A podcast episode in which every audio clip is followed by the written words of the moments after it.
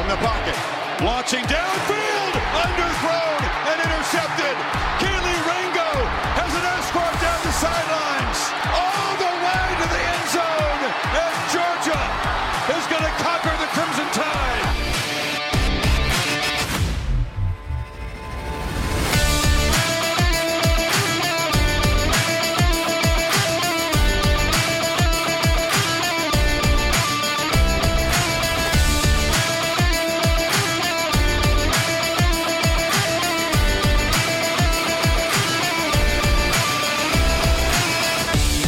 Salut à tous et bienvenue pour ce nouveau numéro du podcast Ball, un 190e numéro qui nous amènera aujourd'hui à parler de la 6e semaine de saison régulière avec pas mal d'enseignements encore à tirer à l'issue de cette semaine, notamment le Red River Showdown de Texas face à Oklahoma, l'œil du tigre pour les Tennessee Volunteers et également une équipe de UCLA toujours déterminée.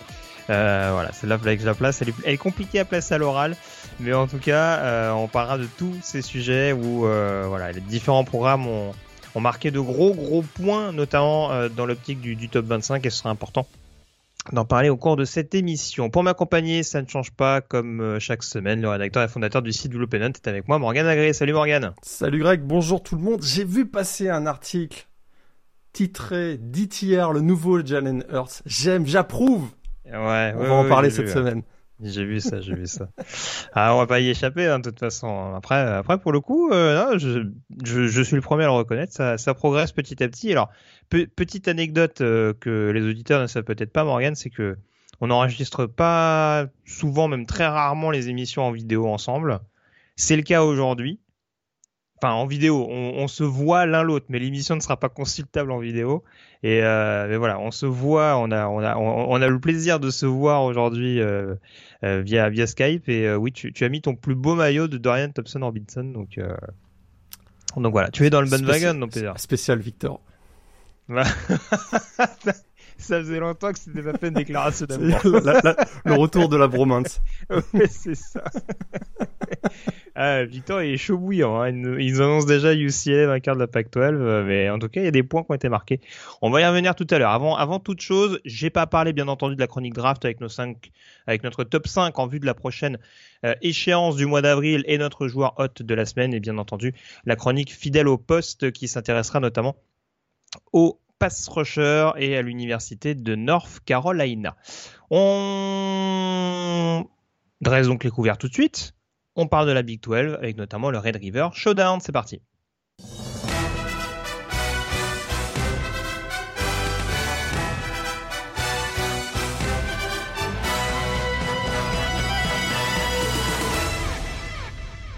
Alors je pense qu'on va aller plus vite qu'à d'autres occasions, Morgane.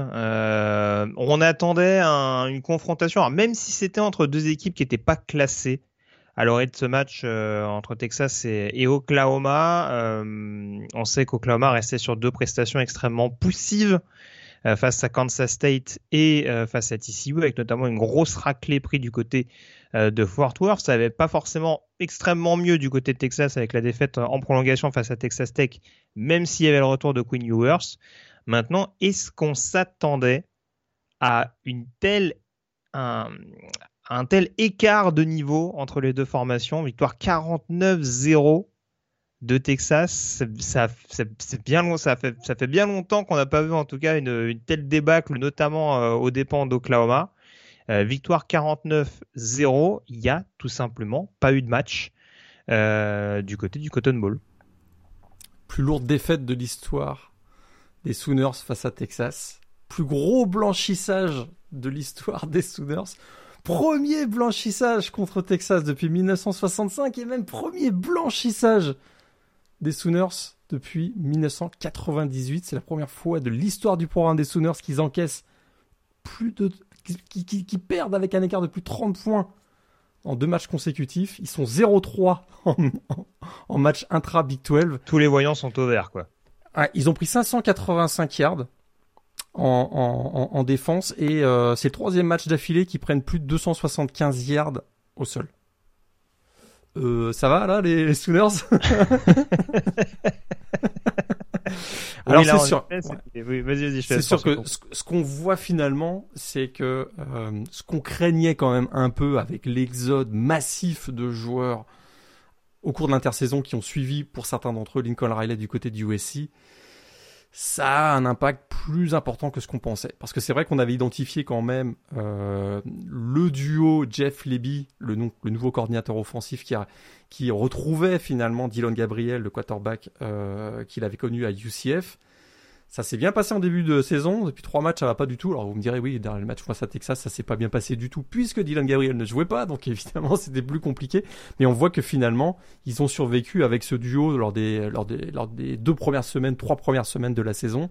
Et que depuis que Dylan Gabriel ne joue plus, ça expose les carences énormes de l'effectif qui, en plus, ça s'est retrouvé défensivement. Puis même Brent Venables l'a déclaré, hein, une équipe qui défensivement était sans énergie, était fatigué, on est à la semaine 6, qu'est-ce que ça va être dans un mois, et une très mauvaise tackling, et puis derrière on a eu l'impression qu'effectivement c'était littéralement un scrimmage de printemps pour l'équipe de Texas qui s'est baladée avec le retour d'un Quinn Ewers qu'on avait quand même du plaisir à revoir jouer du côté des Longhorns. Ouais, tout à fait. Alors moi j'étais un petit peu étonné, on va développer bien sûr sur Texas, mais c'est vrai que la situation d'Oklahoma est on ne peut plus préoccupante, hein. On s'attendait forcément à des conséquences suite au départ de Lincoln Riley, mais là c'est quand même ça prend des proportions assez gigantesques. Ce qui est quand même très étonnant, et j'en parle aussi pour rebondir sur ce que tu disais sur Jeff Lebby, c'est la manière dont on a utilisé Davis Beville, qui était censé justement prendre la relève de Dylan Gabriel, et en fait j'ai l'impression que dès le début du match, on n'a pas donné l'impression de lui faire vraiment confiance. On a eu beaucoup de formations Wildcat avec ou Eric Gray, ou plus étonnant encore, Braydon Willis. Et c'est vrai que mine de rien, pour essayer d'imprégner, de donner un certain rythme à cette attaque d'Oklahoma, ça n'a jamais été transcendant. En plus, les quelques fois on a tenté des fantaisies. Je pense justement à la passe d'Eric Gray qui est interceptée par c'est Marion Evershon qui l'intercepte, il me semble. Donc voilà, en fait c'est ça qui est un peu curieux, c'est qu'il y a une connexion entre Lebby et Gabriel, ça je l'entends, mais si le but du jeu c'est de tirer une balle dans le pied de Beville pour être sûr que Gabriel à son retour soit titulaire, j'ai du mal à comprendre un peu la stratégie du côté de cette attaque des Sooners. 39 yards en attaque aérienne, effectivement. Sur ce match, c'est complètement inexistant du côté de l'attaque aérienne des Sooners. Et si tu me permets, même Jalil Faro, qui est un des deux principaux receveurs, il a lancé, mais il est principalement utilisé au sol. Enfin, c'est aussi là, en fait, on a l'impression que c'est une attaque qui joue contre nature. Effectivement, ils sont peut-être aussi, on voit qu'ils sont aussi probablement plus limités en talent que ce qu'on avait imaginé. On voit par exemple que la ligne offensive a aussi beaucoup souffert pour protéger un Eric Gray qui finalement n'a pas le poids. On s'attendait à un running back senior qui allait probablement beaucoup aider en tout cas Dylan Gabriel dans un jeu plus équilibré. Il n'y arrive pas vraiment. D'ailleurs, il est un peu sous-utilisé aussi. Je trouve qu'on aurait dû, à partir du moment où Dylan Gabriel était susceptible de manquer ce match-là, on aurait dû adapter le playbook, adapter le schéma pour probablement favoriser le talent qui reste du côté des Sooners. Et je pense qu'Eric Gray fait partie des joueurs qui sont le plus talentueux de cette équipe. Et c'est pas du tout ce qui s'est passé. Ça a été vraiment presque douloureux à voir. Hein. Même quand on n'est pas fan de Texas, on n'est pas fan d'Oklahoma. Le Red River Showdown, ça reste toujours un grand événement au cours d'une saison. On a tous le souvenir de matchs fantastiques ces dernières saisons. Voir un 49-0, moi j'ai pas eu beaucoup de plaisir à voir ça pour dire franchement, et mon cœur ne bat ni du côté de Texas ni du côté d'Oklahoma. Et j'ai trouvé ça douloureux. On espère que l'année prochaine on aura un match beaucoup plus équilibré, mais ça met en tout cas Oklahoma dans une situation super délicate. Je le disais tout à l'heure, ils sont 0-3 en match intra-Big 12, on est d'accord que c'est terminé pour la finale de conférence. Je pense que certains avaient dit qu'ils étaient peut-être candidats au titre de conférence en début de saison. Ah merde, c'était moi. Là, je pense qu'on peut oublier. Et surtout, quand tu vois que tu te dis que tu joues contre Kansas la semaine prochaine et que probablement tu n'es pas favori, c'est assez inquiétant. Alors, je vais exagérer grossièrement parce qu'encore une fois, on sait que sur la deuxième partie de saison, avec des blessures...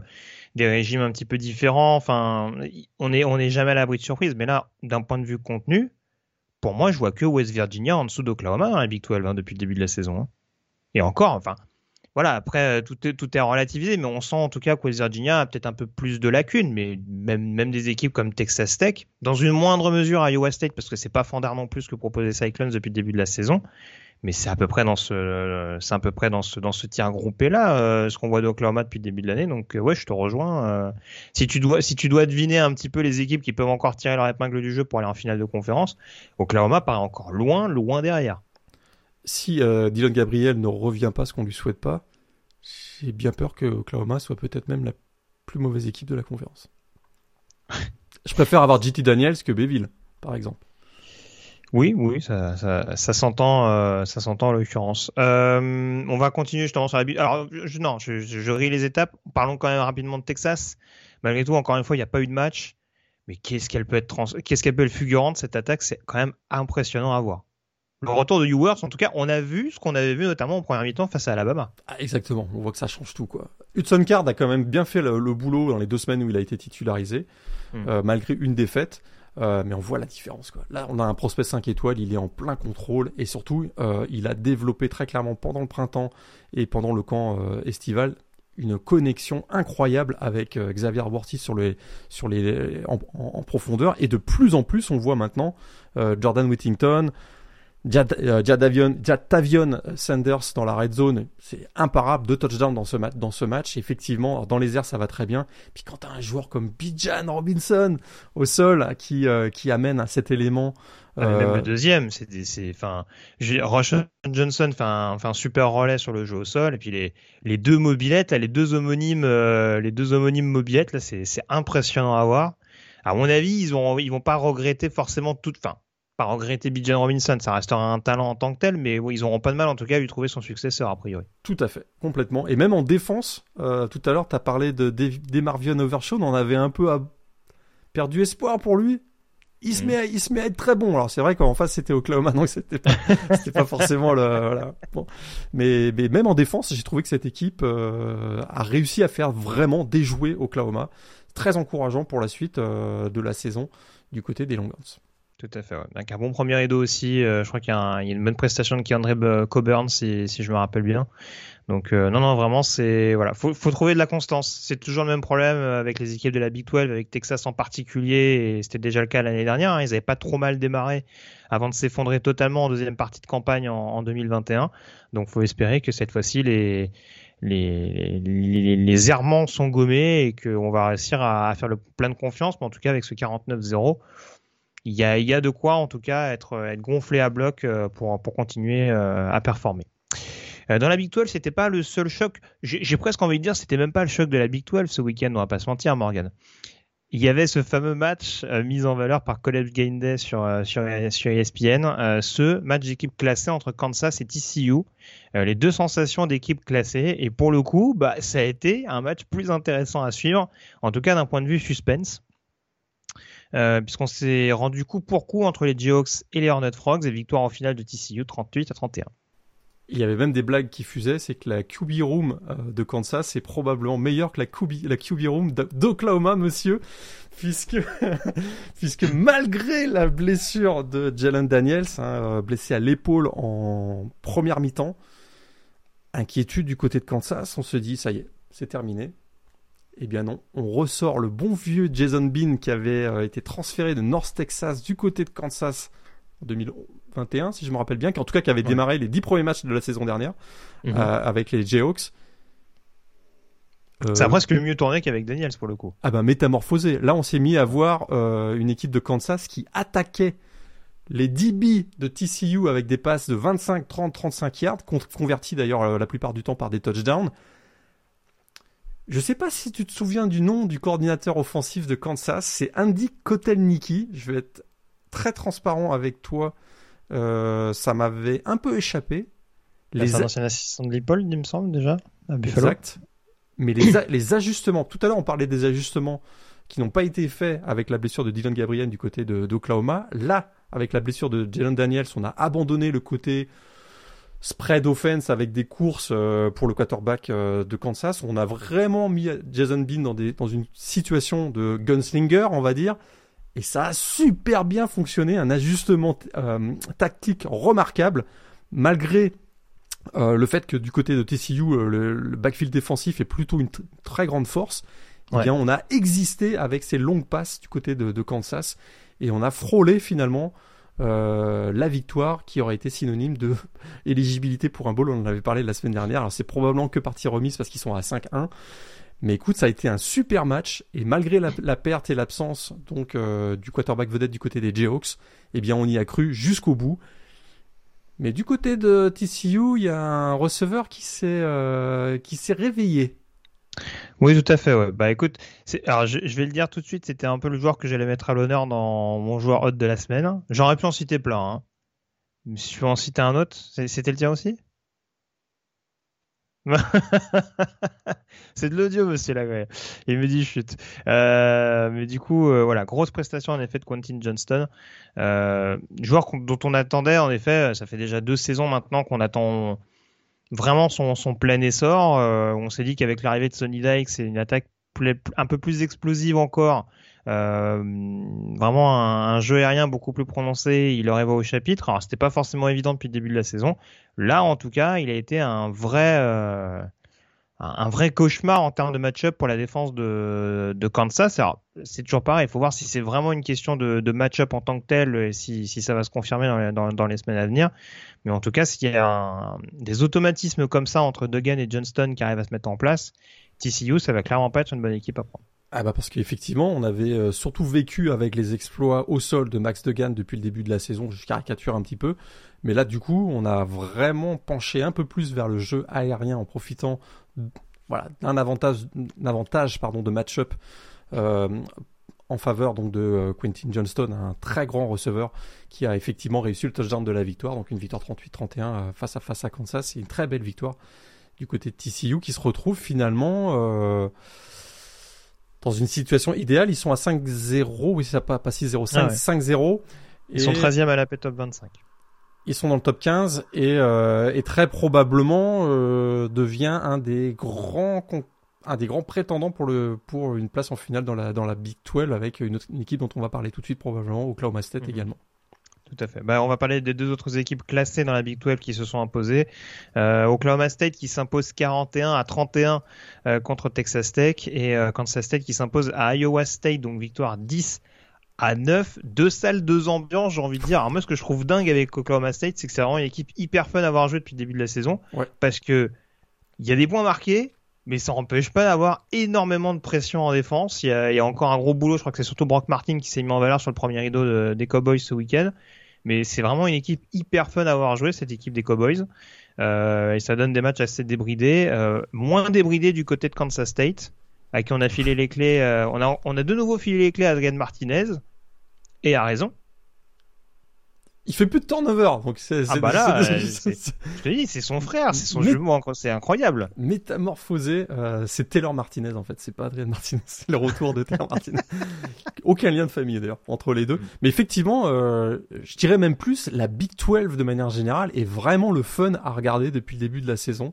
Pas uniquement parce qu'il y a The America's Team avec Kansas, c'est que vraiment, t'as tout à fait raison, Oklahoma State.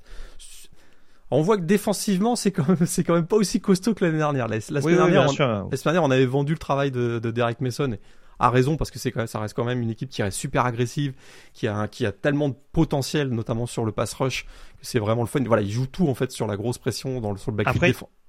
Non, je voulais pas te couper, mais après c'est vrai qu'il y a un gros turnover aussi au niveau du back 7, si je peux l'appeler ainsi. Donc c'est vrai que, on va dire le back 6 plutôt, mais c'est vrai qu'il y a forcément c'est pas toujours évident, mais je te rejoins là-dessus. Mais voilà, on voit quand même qu'il y a une pression qui peut venir d'absolument partout, quoi. C'est ça qui est fou.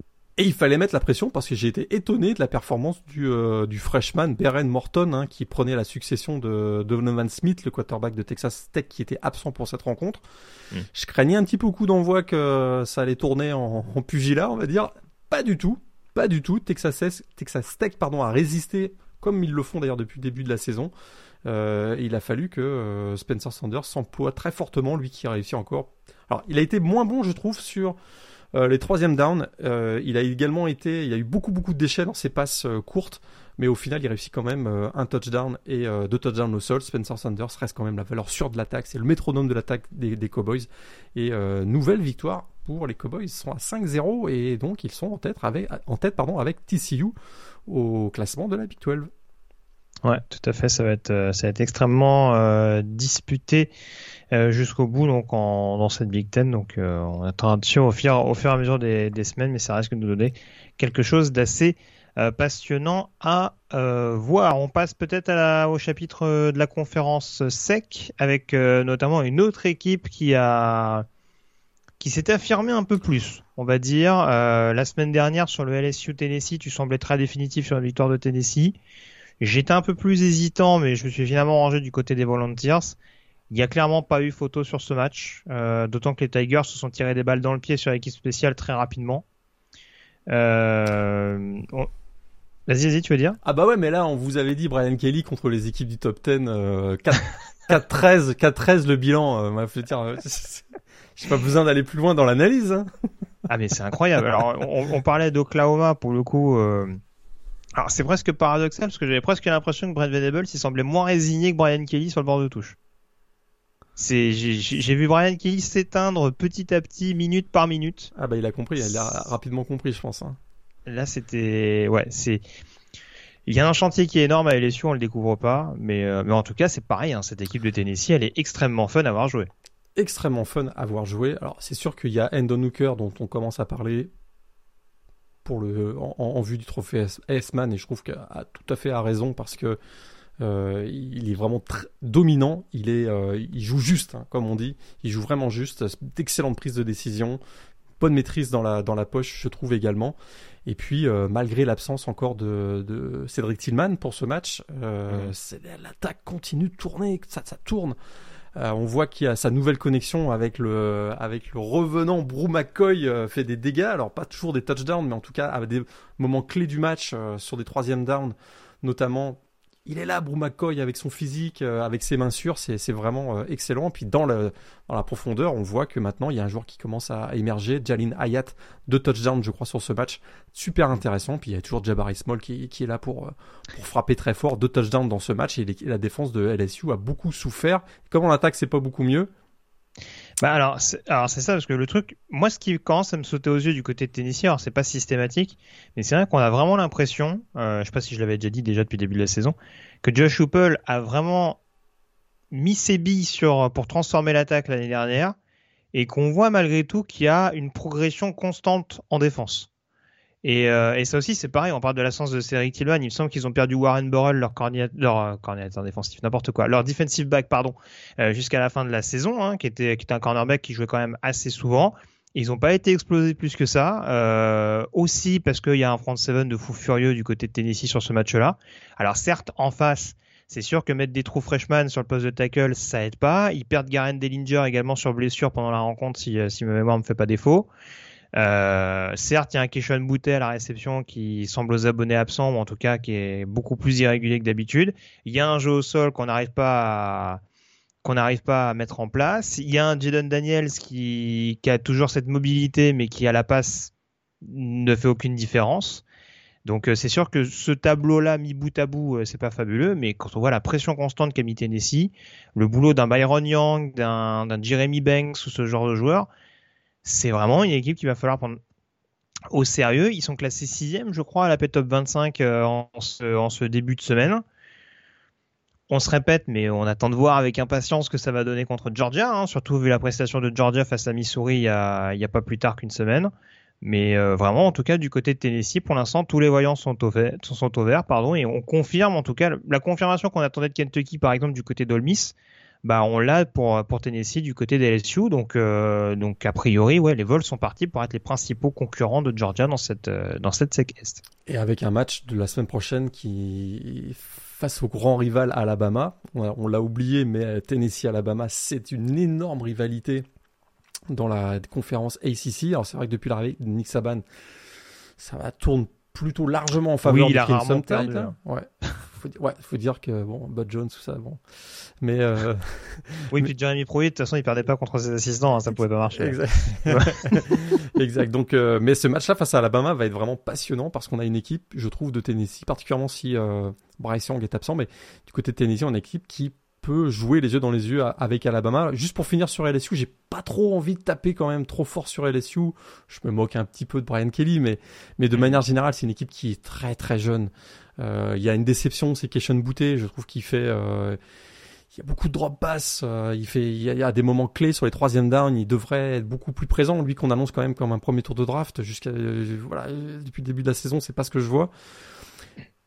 J'ai pas trop envie de taper sur cette équipe qui est très jeune. Défensivement, il y a quand même des joueurs au très fort potentiel. Là, on a vu un écart très fort entre une équipe qui est composée de vétérans, hein, essentiellement de juniors et de seniors, face à une équipe qui est composée essentiellement de freshmen et de sophomores. Puis en NCS, c'est très rare que ça tourne en faveur de l'équipe plus jeune. Oui, c'est sûr. Dans cette conférence 5, t'en parlais, hein, Alabama justement, qui avant d'affronter Tennessee, affrontait Texas A&M. On rappelle, c'est une rencontre qui, sur le papier, faisait couler beaucoup d'encre parce qu'il y avait eu forcément cet échange à distance entre Nick Saban et Jimbo Fisher, on dira, sur les capacités de recrutement des uns et des autres. Texas A&M n'avait pas forcément réussi son début de saison, c'est un euphémisme de le dire. En plus, blessure de Max Johnson avant ce match, donc on récupérait Hines King sur le poste de quarterback. Et A&M a joué avec ses armes, j'ai presque envie de dire, c'est-à-dire comme souvent, une bonne défense, mais une attaque qui les tue au moment décisif, quoi.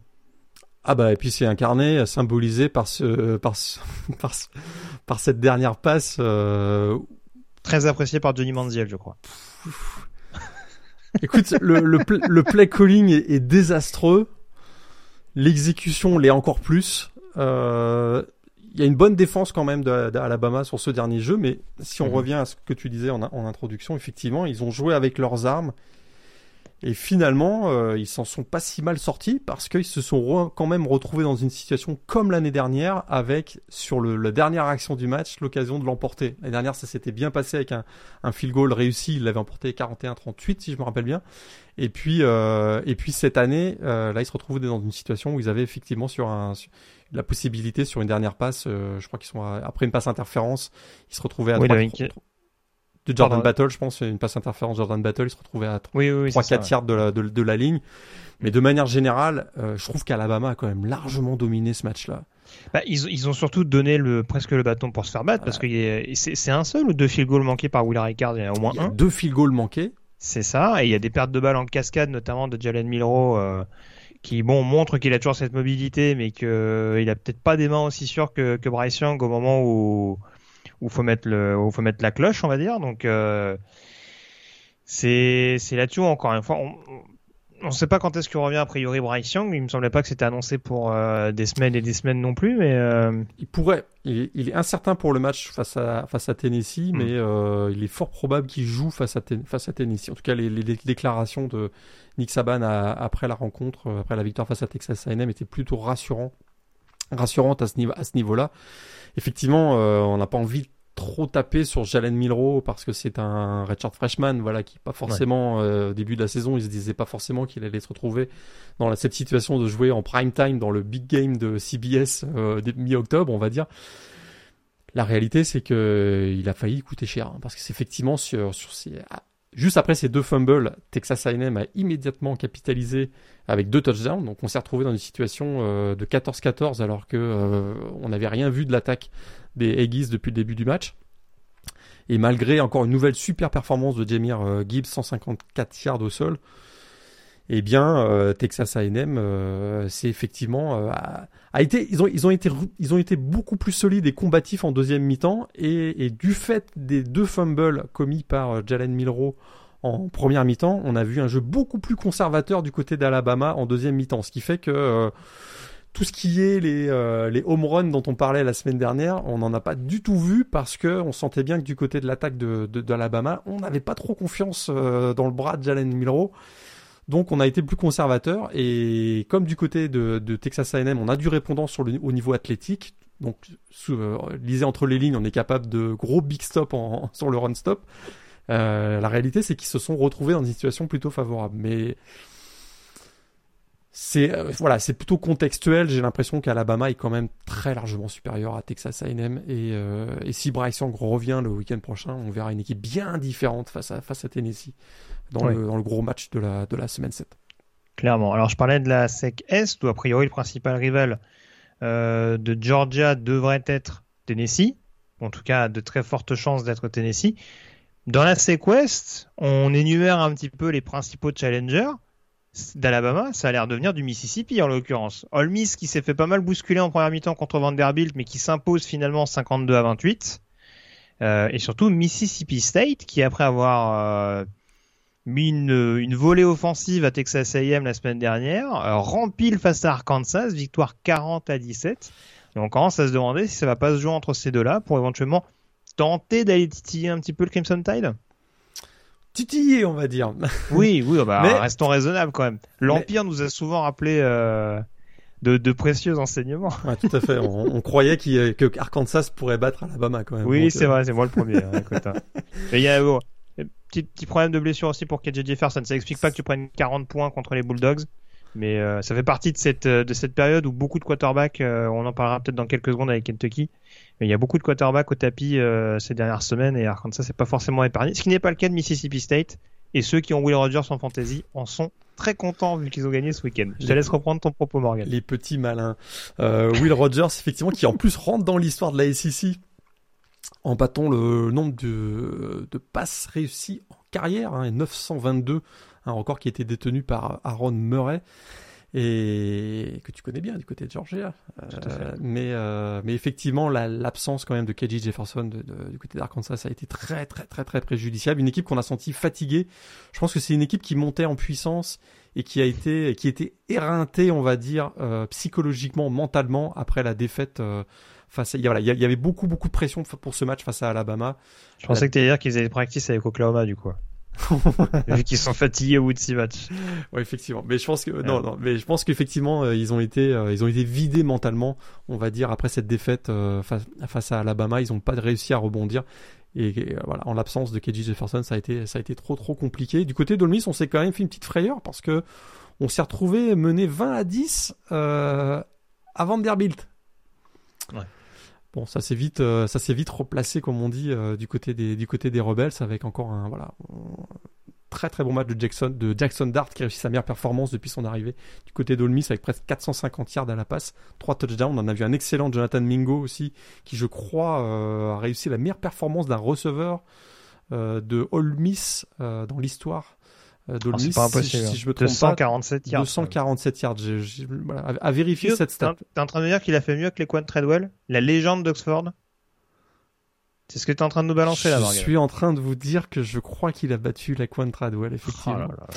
Donc, et puis pour Vanderbilt, c'est dommage parce que ils étaient tout proches de mettre fin à cette terrible série. 23 défaites consécutives en match intra et ici du côté des Commodores, c'est terrible, mais une belle victoire 52-28 de Ole Miss qui reste donc dans le top 10 national. Tout à fait. Et puis les deux derniers résultats importants dans la SEC, j'en parlais tout à l'heure de Georgia notamment. Georgia qui a pas beaucoup tremblé cette semaine, victoire 42-10 face aux Auburn Tigers de Jeffrey Mba. Un peu de snap pour le lineman défensif français qui a d'ailleurs été répertorié avec un plaquage sur ce match. Mais bon, les blessures qui continuent de s'accumuler aussi pour les Tigers après l'attaque et la défense, avec notamment la fin de saison annoncée pour Eku Leota, leur pass rusher. Donc voilà, j'ai envie de dire on attend un peu fébrilement la fin de saison. Si vraiment la décision intervient en fin de saison concernant Brian Harsin, il fait quand même peu de doute qu'a priori il ne sera pas conservé. Donc voilà, je pense que là aujourd'hui du côté d'Auburn, on essaye de voir un petit peu sur qui on peut s'appuyer, mais voilà, visiblement, je pense que si le coup près n'est pas tombé maintenant, c'est que la solution d'avenir, si Brian Harsin n'est pas conservé, n'est pas dans le coaching staff. Donc ouais, ça devrait arriver quand même à mon avis au mois d'octobre, puisqu'on sait maintenant avec les fenêtres de recrutement qui sont avancées au mois de décembre. Les renvois de coach n'arrivent plus au mois de décembre justement ou au mois de janvier, donc ça devrait quand même pas trop tarder. C'est un secret de Polichinelle quand on dit que ça va se terminer pour lui, je pense. Ouais, tout à fait. Ouais. Et Kentucky également. Alors Kentucky, très mauvaise vibe, deuxième défaite de suite, donc après celle face à Ole Miss la semaine dernière, cette fois-ci c'est face à South Carolina. J'en parlais, absence de Will Levis. en l'occurrence, mais on a aussi une ligne offensive de Kentucky qui continuait de plier de toutes parts. 6 sacs pour le pass rush de South Carolina. Et au final, bah, comme d'habitude, j'ai envie de dire ces dernières semaines, sans un Spencer Rattler étincelant, bah, South Carolina qui arrive malgré tout à faire la différence et qui a le même bilan que les Wildcats. Je pense que c'était difficilement envisageable il y a encore 3 semaines, quoi. Exactement. Et effectivement, on commence à voir l'effet de Shane Beamer, je trouve, sur cette saison. Effectivement, il va pas mettre Spencer Rattler dans une situation où l'ancien prospect 5 étoiles d'Oklahoma va faire des matchs à 350 yards. Là, on est à peu près d'accord. Mais voilà, avec un Marshawn Lloyd qui commence à bien tourner, le running back sophomore des Gamecocks. On voit, on en avait parlé, Antoine Wells, cet ancien joueur FCS qui est très précieux sur 3e down. C'est une équipe de South Carolina qui joue avec un rythme plutôt ralenti pour rester dans les matchs en se disant on va tenter des gros stops défensifs, et c'est ce qui est un peu réussi, profitant quand même beaucoup de l'absence de Will Levis. On voit bien que Kentucky c'est pas la même équipe en l'absence du quarterback donc des Wildcats. Ouais, tu fais bien de le dire, ouais, il joue bien au ralenti South Carolina. Ouais. C'est pas le même fun que quand tu vas jouer Oklahoma State et Tennessee. Non. En l'occurrence, on est d'accord. On enchaîne à présent avec la Pac-12. C'est l'heure de parler de UCLA. Après leur victoire, leur coup de force face à Washington la semaine dernière, les Bruins qui ont remis ça, victoire 42-32 face à Utah, avec encore donc un Dorian Thompson-Robinson des grands jours. Tout simplement une attaque globalement inarrêtable pour UCLA, parce que globalement, même au niveau du jeu au sol, Utah a été incapable de trouver des solutions. Et ils ont un trio fantastique, un trio magique, et en face c'était quand même Utah, une équipe de vétérans expérimentés avec un coaching staff qui était préparé pour affronter ce trio. Alors ce trio c'est DTR, donc Dorian Thompson-Robinson, Zach Charbonnet, Jake Bobo. Et bien malgré toute une préparation pendant une semaine, ils ont été incapables de stopper cette attaque des Bruins, qui ressemble, je pèse mes mots, de plus en plus à l'espèce de blur offense de Oregon. Mm-hmm. Et on a vu, il y a ce touchdown sur un shallow cross magnifique. J'avais vraiment l'impression de revoir la grande époque des Ducks d'Oregon au début des années 2010 avec la Michael James et tous ces joueurs. C'était vraiment fabuleux. Et Chip Kelly, écoute... ça a pris plus de temps, je pense, que ce qu'on avait imaginé. On se souvient, ces débuts un peu difficiles, des saisons à 3-9, à 4-8. L'année dernière, ça a été beaucoup mieux à 4 et 8-4. Je crois que c'était la 8e ou 9e victoire consécutive en saison régulière sur les deux saisons. Et cette victoire, c'est une vraie victoire signature face à une équipe dont on disait que c'était probablement le prétendant numéro 1 dans la Pac-12 cet été. Victoire signature, 42-32. Et effectivement... alors défensivement, on voit que ils sont un peu légers défensivement, c'est ce qui m'inquiète un petit peu, mais alors... ils sont tellement rapides en attaque qu'ils en remettent une couche à chaque fois qu'ils sont un petit peu poussés dans les cordes. Ils arrivent tout de suite avec un jeu très bien préparé en attaque à reprendre l'avantage, mais j'ai une petite inquiétude quand même sur la défense, sur ce manque notamment de poids physique et athlétique sur la ligne de scrimmage et même sur le front four, sur le front seven en général. On verra ce que ça va donner pour la suite de la saison. Je serais un peu moins... En fait, je sais pas comment dire ça. En fait, je trouve que justement, une des principales différences l'année dernière, c'est qu'ils ont quand même les moyens de faire un peu de grabuge dans la poche adverse. Après, le souci, c'est que là, forcément, tu prends 32 points. T'en avais pris 32 face à Washington, je crois, la semaine dernière, dans un 4e quart-temps où tu t'écroules. Là, en face, mine de rien, l'attaque de Utah, c'est pas fabuleux. Je trouve que Cameron Rising est quand même assez décevant, notamment dans le domaine aérien. Après, ça reste une attaque extrêmement bien huilée où à stopper au sol, c'est quand même extrêmement compliqué. Il y a du jeu extrêmement efficace, du jeu court. Il y a une maîtrise du jeu intermédiaire qui est parfaite du côté des Utes. Malgré la blessure de Kwankwiti, on arrive quand même à bien s'appuyer, notamment sur les tight ends dans cette attaque-là. Et en soi, je trouve qu'il y a quand même, mine de rien, alors c'est encore un peu inconstant, mais je trouve que l'apport des frères Murphy, notamment Gabriel, l'Ayatoulatou, qui pour moi est la vraie grosse surprise du côté de ce pass rush de UCLA. Fabuleux joueur. Ouais, il y a vraiment des choses. On voit que Darius Moissao également fait un jeu décisif avec son interception également. je te rejoins encore une fois dans le côté constance. Voilà, vous réussir vraiment à répéter sur chaque drive cette intensité qu'on arrive à avoir sur certaines séquences. Maintenant, c'est vrai que voilà, pour le coup, malheureusement pour eux, on va dire, ils prennent 32 points de moyenne sur les deux derniers matchs. Donc à raison, voilà, on se dit ouais, faudra peut-être que la défense soit un peu plus resserrée. Mais il y a quand même des choses où on se dit, voilà, ça peut vraiment sur un match où tout sourit, ils peuvent avoir quand même la défense pour réussir à élever le niveau un petit peu. Et c'est tout ce qu'on attend de voir. Et de toute façon, c'est ce qu'il va falloir voir s'ils veulent éventuellement avoir une chance d'aller récupérer cette Pac-12, parce que c'est un peu comme la Big 12 en l'occurrence. Il va falloir mine de rien batailler. Alors, il y aura pas forcément que des équipes. Tout le monde sera pas forcément au rendez-vous. Hein. Je vais me permettre d'enchaîner tout de suite, mais Washington, par exemple, un peu même modèle que Kentucky, deuxième défaite de suite. Et alors là, pour le coup, Washington, autant l'attaque continue de tourner, la défense des Huskies a disparu totalement. 45-38 face à Arizona State pour les débuts de Trenton Bourguette, le quarterback qui a remplacé un Emory Jones blessé. Comment on explique une telle débâcle en défense du côté de Washington? C'est assez effarant, quoi. J'ai pas d'explication. Pour être très, très honnête, c'est une équipe qui effectivement, même Michael Penix, on voit que autant il trouvait très régulièrement, il continue de retrouver une bonne connexion avec Odunze, mais dans les 35 derniers yards, il est moins précis, c'est plus difficile, et effectivement défensivement, alors là c'est, il y a encore Cam Bright qui réussit encore à émerger, mais de manière générale. La qualité de plaquage est plus du tout là. On voit que il y a beaucoup de joueurs d'Arizona State qui se sont retrouvés esselés, notamment dans le jeu aérien. Et malgré tout, c'était quoi?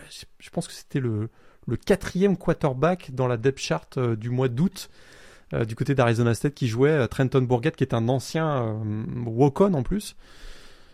Là, se faire battre comme ça alors qu'ils avaient vraiment l'occasion de rebondir après leur défaite du match précédent, c'est une vraie déception, je trouve, cette défaite de Washington. On pensait qu'ils avaient franchi un cap après un très bon mois de septembre, et le mois d'octobre démarre avec deux défaites, c'est très décevant de ce côté-là. Tout à fait. Avec une petite apparition, il me semble, de Thomas Le Boucher, le tackle français, voilà, qui a pas fait forcément tout le match, mais qu'on a aperçu sur certaines séquences du côté d'Arizona State. Donc voilà, visiblement, de toute façon, on a l'air d'être reparti d'une feuille blanche du côté d'Arizona State, pardon, avec le départ d'Herm Edwards.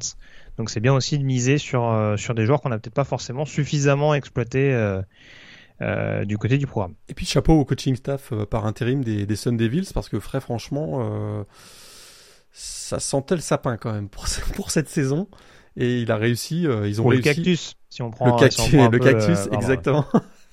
Et ils ont réussi effectivement à très bien se préparer et à être présents athlétiquement, et une très belle victoire, on a vu un Xavier Valadet tel qu'on voyait du côté de Wyoming, donc c'est voilà, une belle victoire du côté d'Arizona State, je trouve. Tout à fait. Alors par contre, du côté de USC et d'Oregon, on continue de rester dans le coup.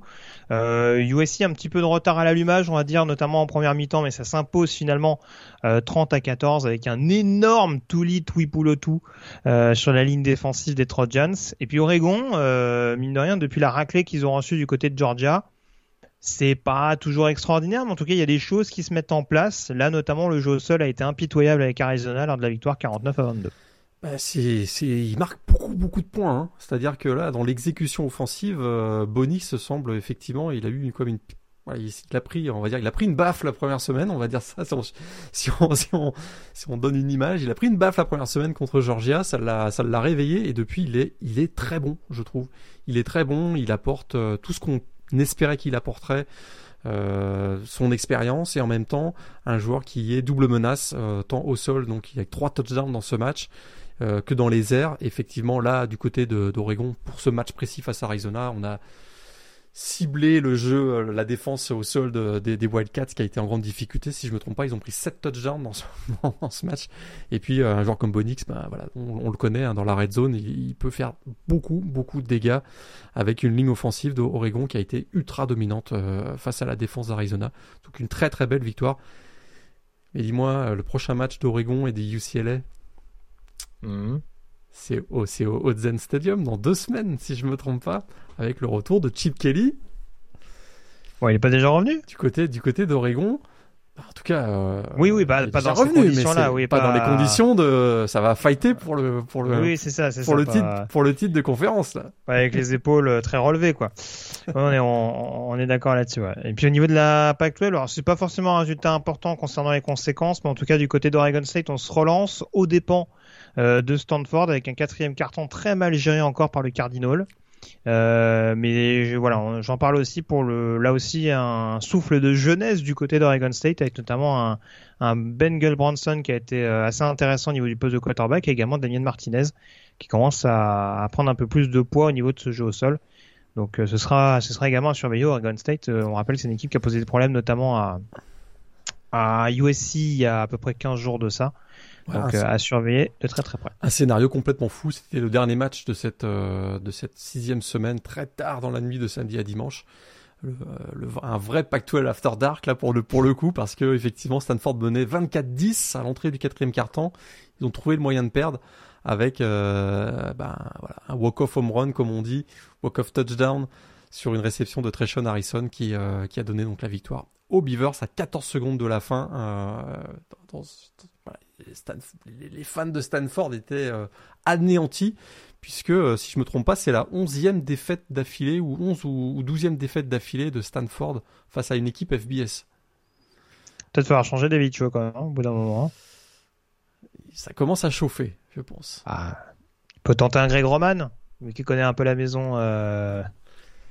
Bon, je sais pas. Essayez peut-être de voir un petit peu autre chose. C'est toujours la question. On est toujours. C'est toujours facile de virer les gens, mais est-ce qu'il y a des gens qui veulent venir pour les remplacer ? C'est toujours la même question.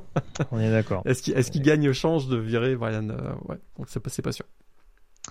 On va aller un petit peu plus vite sur les autres conférences, avec la conférence ACC notamment. Le choc de la semaine, c'était entre NC State et Florida State. Alors on n'a pas été forcément gâté niveau spectacle, surtout que là encore Devin Leary qui a un peu été touché par la malédiction des quarterbacks, blessure en cours de match, c'était pas bien fameux avant qu'il sorte, hein, on va pas se mentir.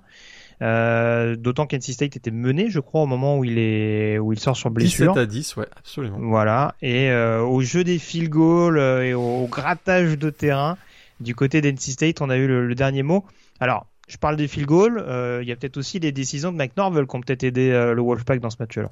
Là, au niveau du play calling, c'est assez fabuleux quand même. Parce que, effectivement, au jeu des field goals, North Carolina State a réussi à repasser devant 19-17. Stat intéressante quand même. Après la blessure de Devin Leary, NC State a tenté une passe. En deuxième mi-temps. Oui, il faut dire que c'est Chambers. Alors, j'ai oublié son prénom. Jack Chambers. Ouais. Oui, a priori, il est plus mobile qu'adepte pour lire les défenses adverses. Effectivement. Mais au jeu des field goals, comme tu l'as dit, se sont retrouvés à mener 19-17. Et les Seminoles ont eu 2 drives en fin de quatrième quart-temps pour pouvoir tenter donc un field goal de la victoire. Après, leur kicker n'est pas bon, hein. Nick Fitzgerald, il a loupé beaucoup de field goals depuis le début de la saison. Je sais que c'est passé. T'es obligé de composer avec, ou je sais pas s'ils ont d'autres joueurs, d'autres kickers éventuellement dans le roster. Mais s'il avait des doutes sur ce que pensait le coaching staff à son égard, je pense que là ça a été réglé, fixé, ouais. parce que même à 20 yards de but de la ligne, on lui faisait toujours pas confiance pour tirer. Donc alors moi je veux pas saouler les gens avec ça, mais alors pour le coup, il y a quelque chose qui m'agace un peu avec McNorvell. J'ai Johnny Wilson dans mon équipe fantasy. Mais il faudra vraiment qu'on m'explique. En plus, ça fait 2 semaines de suite que Florida State perd de peu. Et où les mecs se disent pas à un moment donné, le gars, c'est quasiment impossible. J'exagère un peu, mais en tout cas, on a vu à Louisville que c'était galère de courir sur lui. Je comprends pas pourquoi on s'obstine à vouloir jouer ailleurs. Voilà, joue au moins, tente au moins le coup. Et si ça passe pas, ça passe pas. Mais même si Micah Pittman montre des bonnes choses, je veux bien qu'il y ait une bonne connexion avec Jordan Trevis ces dernières semaines, etc. Mais c'est quand même frustrant, je trouve, quand t'es fan de Florida State, de te dire, ça fait 2 matchs qu'on perd de peu, d'une courte tête, et des matchs où t'as pas la sensation d'avoir vraiment pu jouer ton va-tout à 100%. Donc c'est le seul truc qui moi quand je... Encore une fois, au-delà de la perspective fantasy, etc., parce que forcément, du coup, ça m'impacte un petit peu, d'un point de vue point. Mais ça, après, on s'en fout. Mais c'est vrai que quand tu regardes le match, que t'es supporter neutre, et tu te dis, mais pourquoi ils jouent pas sur leur meilleur joueur en attaque ? Ils ont un bon jeu au sol. Même le jeu au sol, j'ai l'impression qu'ils l'ont pas exploité. Donc c'est ça qui est fou avec cette attaque de Florida State, c'est qu'on se dit il y a mieux à faire. Ils jouent deux matchs importants contre deux adversaires directs, potentiellement pour l'instant derrière Clemson, hein, même s'il y a un Florida State-Clemson très intéressant à venir la semaine prochaine. Mais on a l'impression que c'est pas bonifié. Bon, déjà, ça progresse cette saison du côté des Seminoles. On va pas en demander trop d'un seul coup, mais c'est vrai que il y a un petit arrière-goût un peu amer. Clemson, de son côté, qui se balade du côté de Boston College, je pense que tu seras le premier à pas vouloir trop en parler. Victoire 31-3. Non, Boston College a bien résisté. Je tiens quand même à le noter. Jusqu'au coup d'envoi, c'est vrai. Juste, non, pas jusqu'au coup d'envoi. Des vaches. Non, ils ont bien résisté, mais effectivement, il y a le talent penche du côté des Tigers très largement, et ça finit par se concrétiser par des touchdowns, notamment 3 touchdowns à la passe pour DJ Wagalelei. Je pense que c'était, oui, il n'y a pas eu photo pour ce match. C'est pas la meilleure copie rendue par l'équipe de Clemson, mais écoute, ils enchaînent. Et ils enchaînent les victoires avec plus de 25 points d'écart, donc il n'y a rien à dire. Ils méritent leur 5e place. Oui, pour l'instant, à la PayPal actuellement. Pour l'instant, en tout cas, tout se passe bien. Wake Forest également qui a déroulé face à Army. Ce n'est pas une énorme surprise, une victoire 45-10 de la part des Demon Deacon. Un petit mot de la conférence Coastal. Tout d'abord pour signaler que North Carolina s'est imposée du côté de Miami. Donc les choses continuent de s'arranger du côté de The U. La meilleure nouvelle du côté de North Carolina, c'est qu'on continue de prendre des yards, mais dans un seul secteur. Oui, on peut voir ça comme ça. C'est-à-dire qu'ils ont maîtrisé le jeu au sol de Miami. Ouais, tout à fait. Mais près de 500 yards accordés à Tyler Van Dyke. Mais... Ah, faut choisir. Faut aussi, choisir. Ouais, ok. Pas être trop gourmand. Hein. Pour avoir vu une partie de ce match-là en replay, je vais être très transparent avec vous. Je l'ai vu en replay la journée de dimanche. Oui, les auditeurs se doutent bien qu'on n'a pas vu les 30 matchs. On n'a pas vu les 30 matchs. Ouais, tout à fait. Pas encore. Hein. Je tourne à 4 écrans en même temps en ce moment, donc c'est pas si mal. Mais effectivement, celui-là, je l'ai vu en partie en replay le dimanche. Quelle frustration si j'étais fan des Hurricanes, parce que franchement, ce match-là, j'ai l'impression que les fans de l'équipe floridienne, là, il ne reste plus beaucoup de cheveux depuis le début de la saison. Hein. C'est quelque chose. Hein. Ouais, c'est vraiment frustrant. On avait d'ailleurs face à face quand même deux excellents quarterbacks. Hein.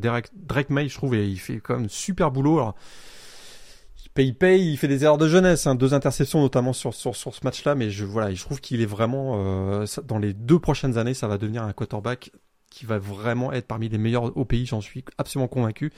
Mais effectivement, le jeu au sol de Miami est complètement abandonné. Le pauvre Henry Parrish finit à combien ? Il finit à moins de 20 yards, 1.7 yards par course. Mais on va en reparler du jeu au sol complètement abandonné dans la CCA. Dans la zone. Il y en a eu 2-3. Les coureurs continuent de chercher le ballon. Ouais. Mais effectivement, beaucoup de frustration parce que... La meilleure équipe sur le terrain, j'ai l'impression que c'était les Hurricanes sur ce match-là. Clairement. Donc, mais après, voilà. Du côté de North Carolina, en tout cas, on arrive à bonifier les temps forts, et ça, c'est une bonne chose. Surtout que dans le même temps, Duke s'est incliné sur le terrain de Georgia Tech. Alors là encore, on parlait du bon travail du coaching staff d'Arizona State. Breinke, pour l'instant, du côté de Georgia Tech, son intérim se passe pas trop mal. Victoire du côté de Pittsburgh la semaine dernière. Et ils épinglent un nouveau candidat à la finale de conférence ACC en battant Duke, donc après prolongation 23-20. Lui, il s'est dit, moi je m'en fous, j'ai rien à perdre.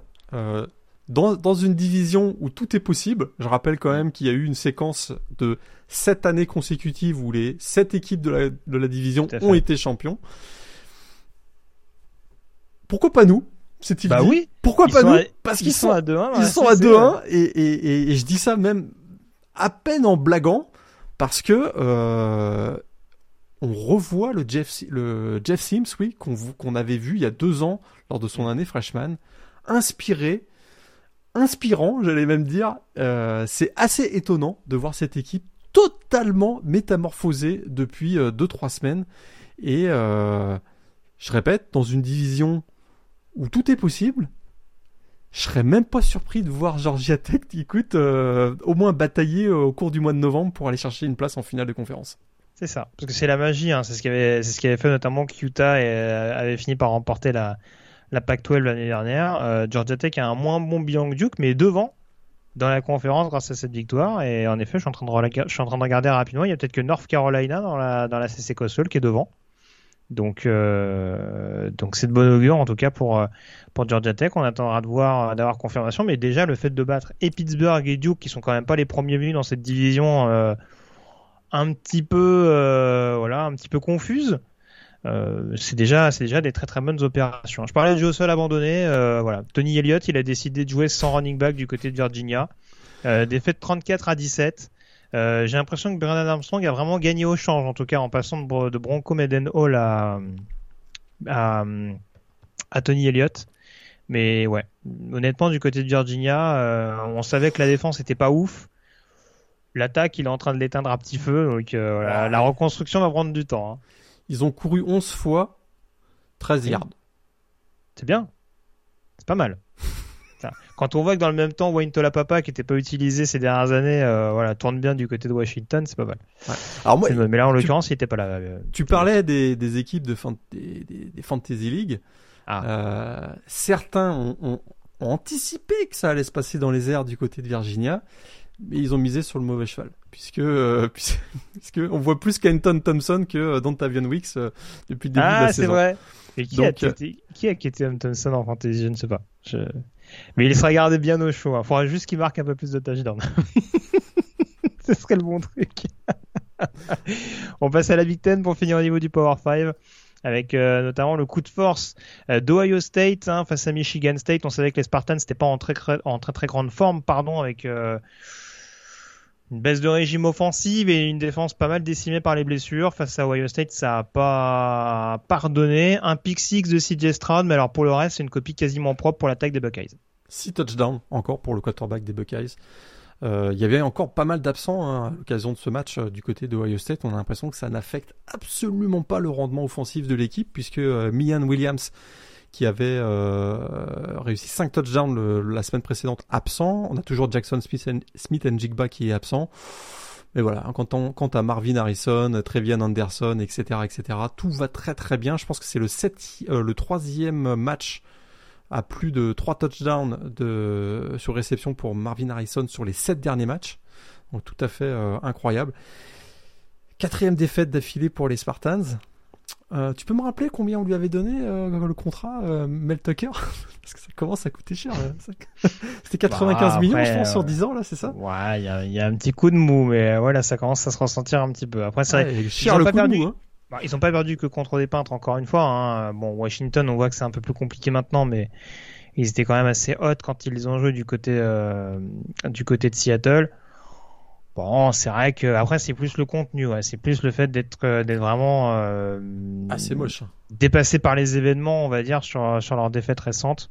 Où là, pour le coup, on a l'impression qu'ils pèsent pas bien lourd et c'est un petit peu embêtant. Juste une petite parenthèse sur la CC, parce que j'ai quand même oublié un match important, c'est la victoire de Pittsburgh contre Virginia Tech. J'en ai parlé très vite, notamment pour la grosse prestation d'Israël Abanikanda, 320 yards et 6 touchdowns au sol. Alors, il paraît qu'il a égalé le nombre de records de touchdowns au sol du côté de Pittsburgh. J'ai pas retrouvé qui l'avait égalé en l'occurrence. James Conner ? Non. Tony Dorsett ? Ah bah pardon. T'imagines la légende. Je restais sur du récent. Oui. T'imagines la légende. Un match absolument hallucinant. Effectivement, 320 yards, 6 touchdowns. Il a battu des records aussi mythiques que celui de Tony Dorsett. Donc c'est très très très incroyable ce match réussi par le running back des Panthers. Effectivement, là aussi on s'est dit on va jouer au sol. On va jouer au sol dans ce match. Oui, c'est assumé. Ouais. Et mais là, ça marche. Ça marche. Et il a tout pris pour les autres, en fait. Exact. Pittsburgh a dit, c'est nous qui courons ce week-end. On a pris l'option.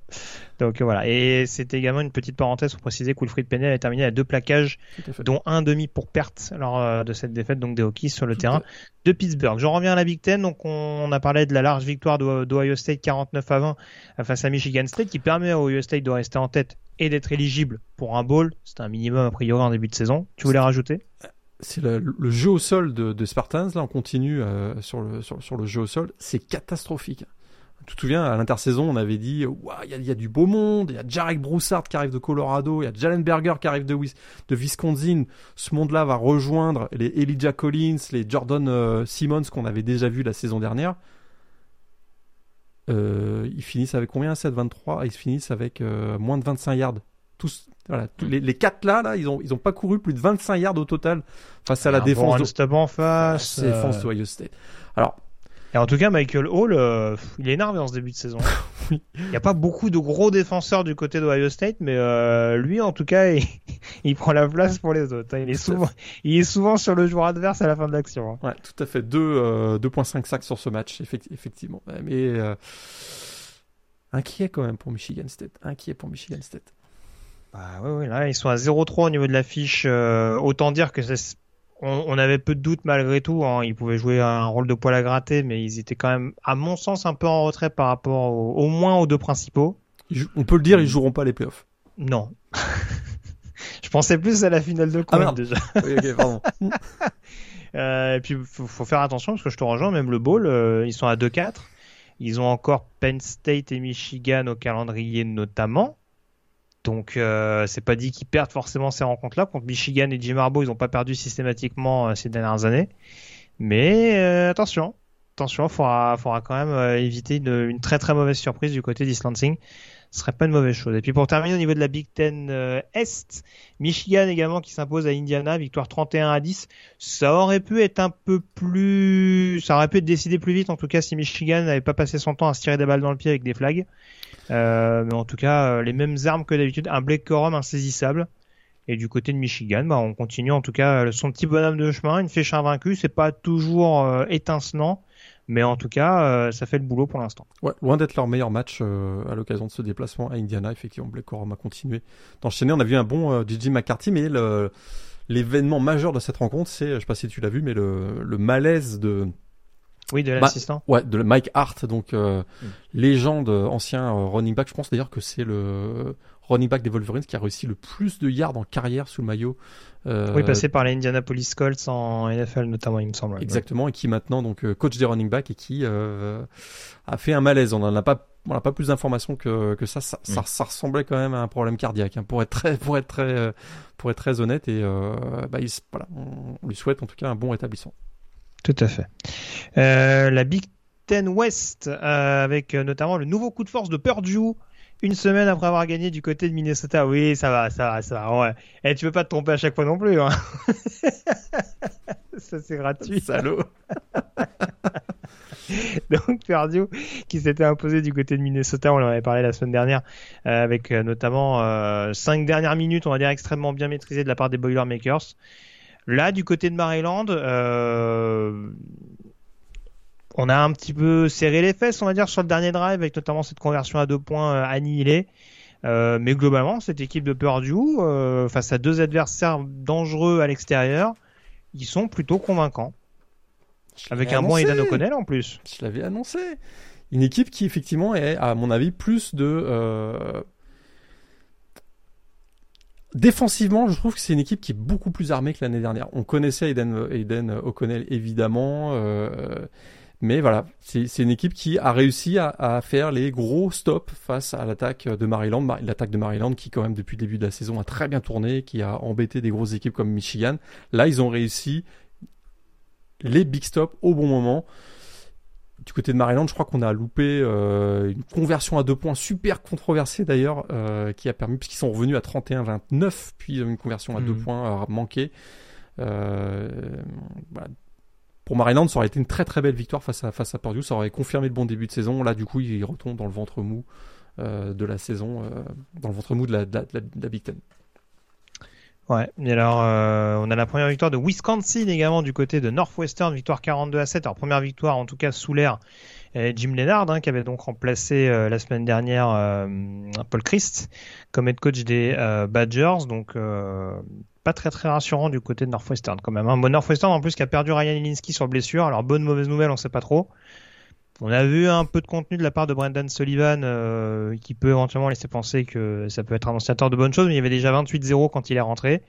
On commence à passer du côté de Wisconsin. Qu'est-ce qui s'est passé du côté de Graham Mertz ?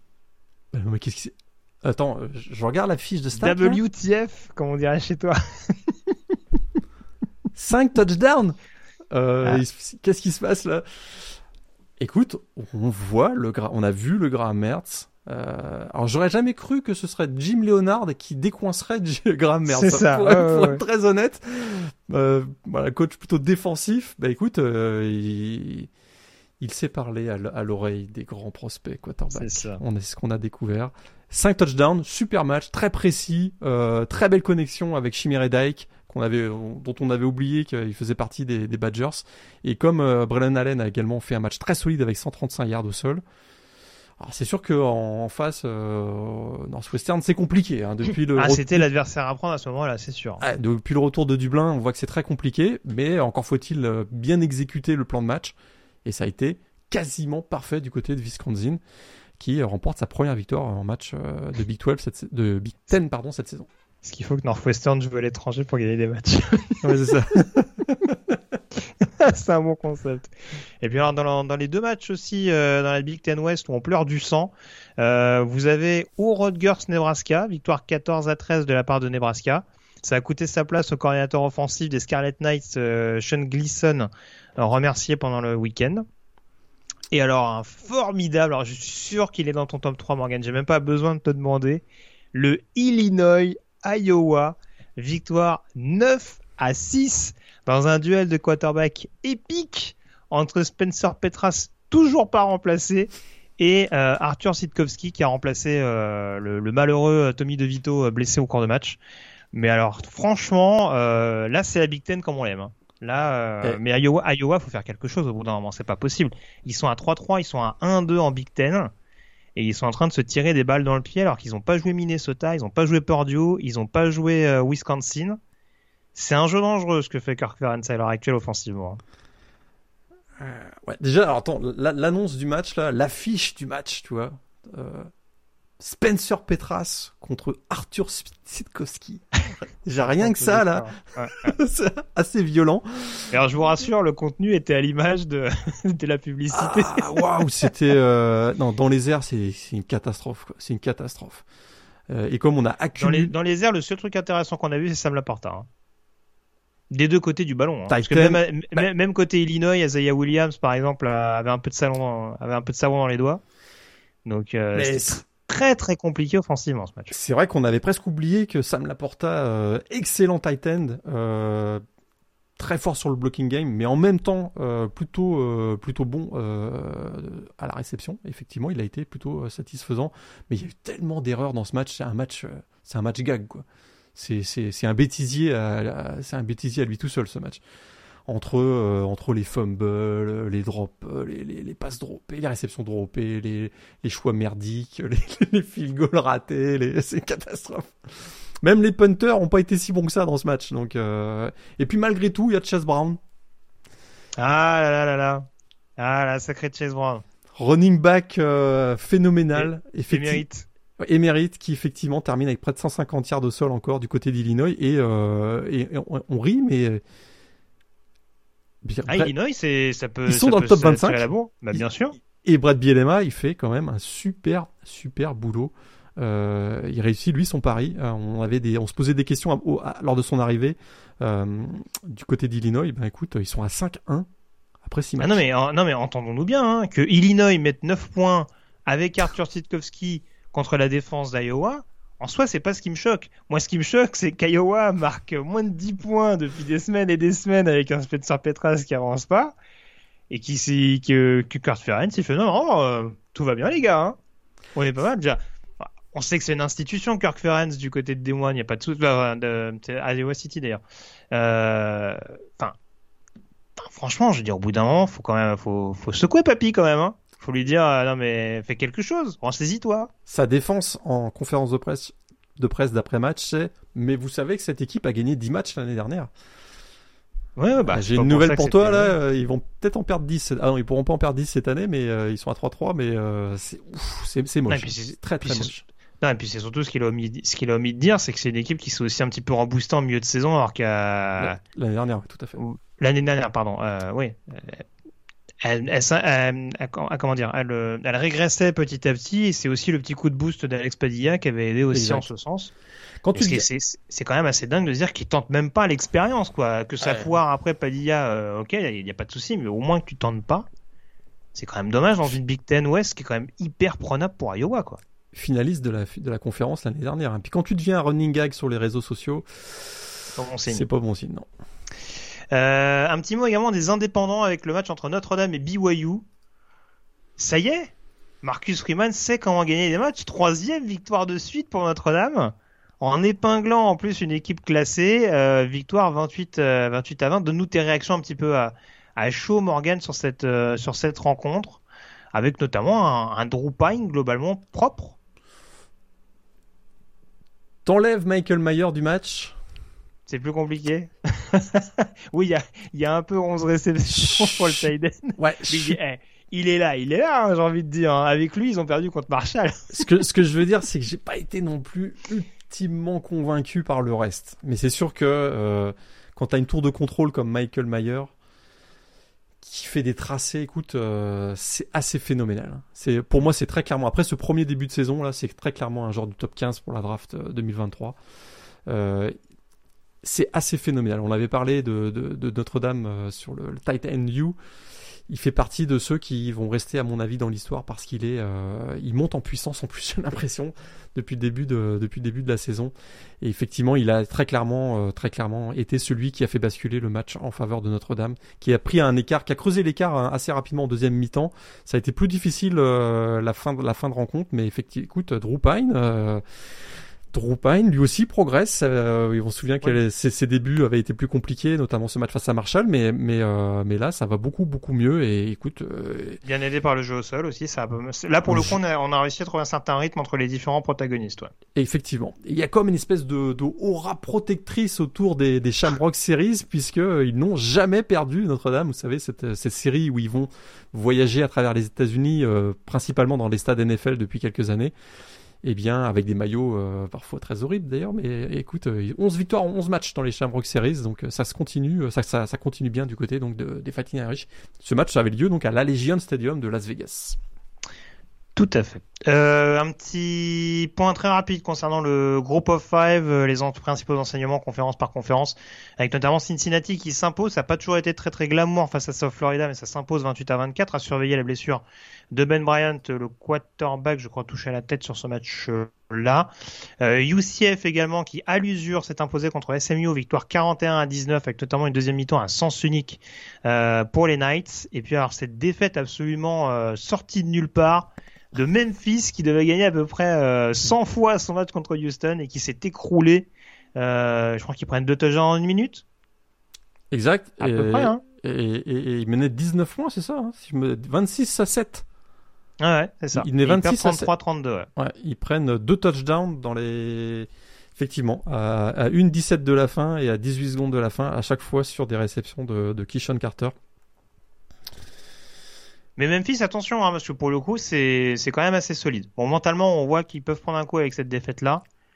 Mais offensivement et défensivement, c'est quand même, ça peut être des clients malgré tout. Hein. Effectivement, et on l'avait dit, hein, Seth Hennigan, c'est un joueur qui est capable, de porter cette équipe. Il a pas été mauvais sur ce match-là. Et ça a été plus compliqué pour la défense en fin de match, qui s'est effectivement écroulée face à Clayton Tune et Keyshawn Carter. Donc. Tout à fait. Un mot rapide de Sunbelt également. James Madison est classé, Morgane. Alors, c'était une habitude en FCS. Ça va peut-être le devenir en FBS, en tout cas. 5e victoire en 5 matchs. Alors, c'est pas leur plus gros fait d'armes ce week-end, puisqu'ils s'imposent à Arkansas State 42 à 20. Mais on rappelle qu'ils s'étaient imposés à Appalachian State, qu'ils avaient quand même pas mal dominé. Alors, je crois que c'était Middle Tennessee qu'ils avaient là battu assez largement également. Bon, la belle histoire continue, en tout cas pour le programme de Kirk Cignetti. Il va falloir voir combien de temps ça va durer. Encore une fois, on sait que de toute façon, il n'y a pas beaucoup d'implications qu'on peut en tirer par rapport à leur année, on va dire, d'adhésion à la première division universitaire. Mais en tout cas, sur le papier, ça pourra toujours faire bon genre. Encore 4 touchdowns à la passe pour Todd Sendejo. Donc, ce qui est pour moi la révélation, parce qu'on avait quand même un gros point d'interrogation. Oui, James Madison n'était pas trop réputé pour son jeu aérien de toute façon de base ces dernières années. Hein. Ouais, tout à fait. Et puis ils avaient surtout Percy Aguier-Obézé qu'on voit de plus en plus, lui qui avait été un running back majeur en FCS.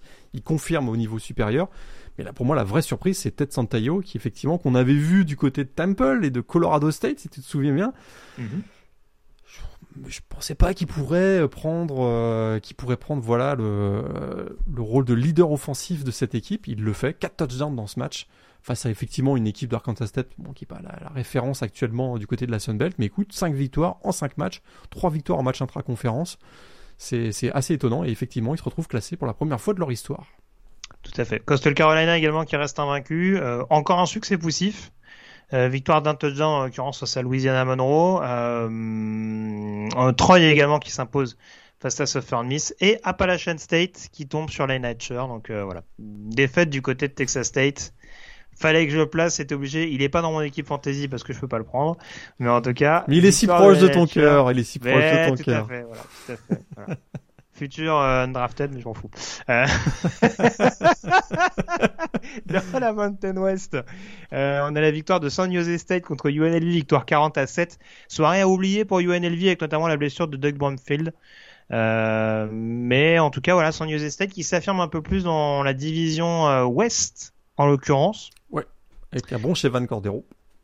Tout à fait, un bon Chevan Cordero, surtout que, j'allais dire autre chose, mais bien entendu, j'ai perdu le fil. Non, j'allais parler de Fresno qui avait perdu à Boise State, mais de toute façon, on a bien compris que Fresno, depuis le début de la saison, c'était un peu compliqué.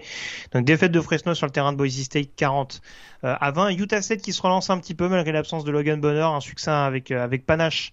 Face à Air Force, victoire 34-27. C'est pas mal quand même ce qu'il apporte Cooper Legas, notamment au niveau du jeu au sol. On avait vu un petit coup de boost sur terrain de BYU, et là ça se confirme un peu face à Air Force, et puis Wyoming également, coude à coude dans la division Mountain, qui s'impose du côté de New Mexico. Ça, c'est les résultats importants. On a Jen Orwell également qui, pour son retour en Nevada, s'est imposé avec Colorado State.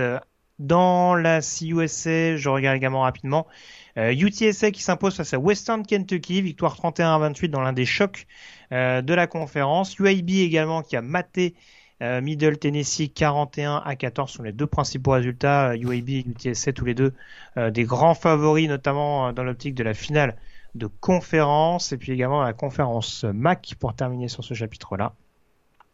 On a la victoire de Toledo sur le terrain de Northern Illinois, victoire 52-32. Miami-Ohio qui s'impose également contre Kent State, 27-24. Eastern Michigan qui, sans faire trop de bruit, s'impose du côté de Western Michigan, et qui continue en tout cas de conserver ses chances. Ohio également qui continue d'être hyper impressionnant offensivement, les coéquipiers de Curtis Rourke qui ont encore marqué 55 points contre Akron. Et si vous voulez voir l'action la plus what the fuck de la semaine, je vous invite à voir le Bowling Green Buffalo avec... Pardon, je vois Morgane qui sait à peu près à quoi je fais référence. Mais Bowling Green, on sait que c'est une équipe un peu chouchou. Bah, visiblement, faut qu'ils arrêtent les fake field goals parce que ça marche pas beaucoup. Ce sketch. Et Buffalo s'en est régalé lors de sa victoire. Donc, du côté de Bowling Green, 38-7. En plus de ce fake field goal à mourir de rire, puisque le kicker se prend les pieds dans le tapis, fait un fumble qui est récupéré, il y a touchdown derrière. C'est bien de ça dont tu me parlais, je pense. Tout à fait, oui. Oui, bah, ah non, parce que quelques minutes plus tard, ils font un super long drive de plus de 80 yards. Ils se retrouvent à l'entrée. Ils sont tout proches de la goal line. Il y a une course, fumble. Ils font un fumble, genre à 30 cm de la ligne. Évidemment, un fumble remonté pour un touchdown défensif de Buffalo. Ça va sans dire.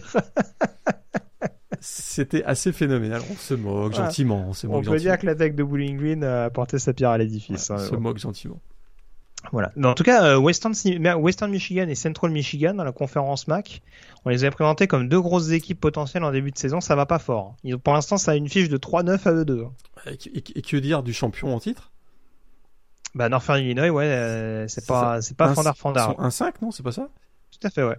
1-5, mais ouais, là, il est en boulevard pour Toledo. Hein. Ah, bah là, on l'avait dit, ça. Là, ce que je disais, il y a Toledo devant Eastern Michigan et Ball State.